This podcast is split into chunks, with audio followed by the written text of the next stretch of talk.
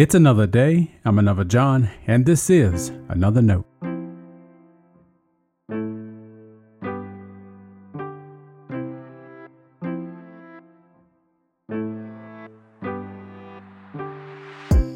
Today's edition of Another Note is titled Live Stream Letdown.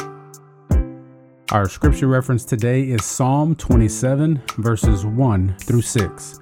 As always, may the Lord add a blessing to the reading and hearing of His holy word.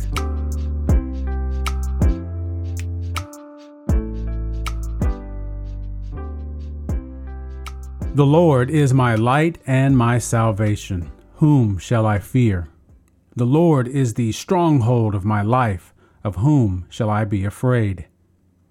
When evildoers assail me to devour my flesh, my adversaries and foes, they shall stumble and fall.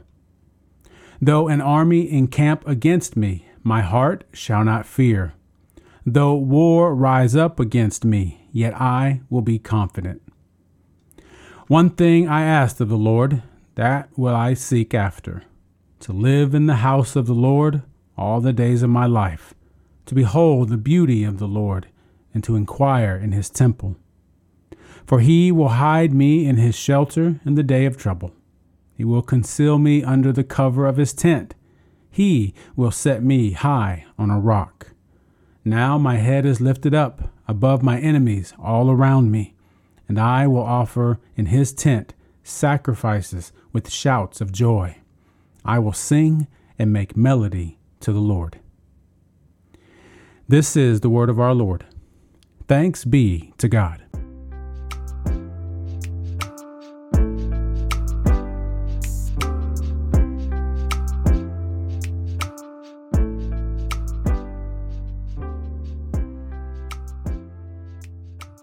I'm on board with live streaming Sunday worship until I'm not. It was only a few years ago we had to convince churches to give it a shot, that it might be useful in nurturing the connection of a church. A lot of churches today would probably do well getting rid of their Sunday live stream. Not every church, mind you. Some do well at using the tool to connect with people. Some are following a fad when they go live and hope for the best. And that doesn't align with one of the most important things in ministry, and that is being intentional. So here's why I bring this up with you today.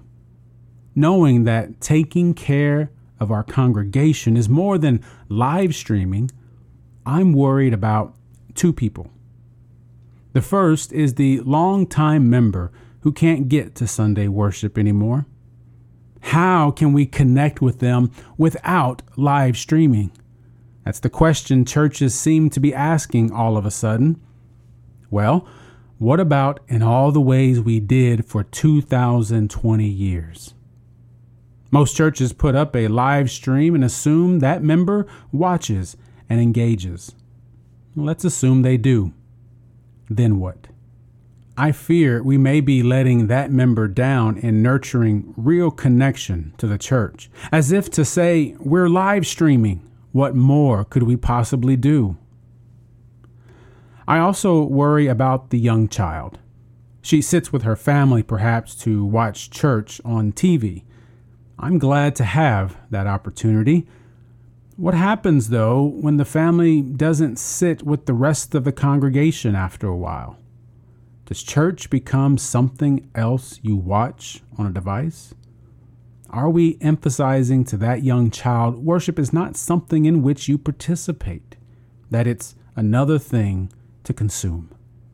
What kind of connection will that young soul have with the church if that's all we've taught her? If live streaming is an intentional tool for your church, great. Keep connecting. If it's merely a hope and a prayer, we might be letting our people down. Let's be intentional about nurturing true connections as the body of Christ. Stay blessed. Now, before you go, let me make sure you know I love you and you are a blessing to me. Thanks for listening to another note. I hope it helps you live a life worthy of the calling you have received.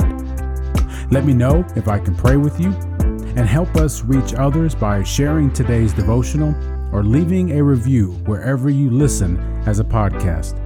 And finally, make sure to check out the website at anotherjohn.com. God be with you.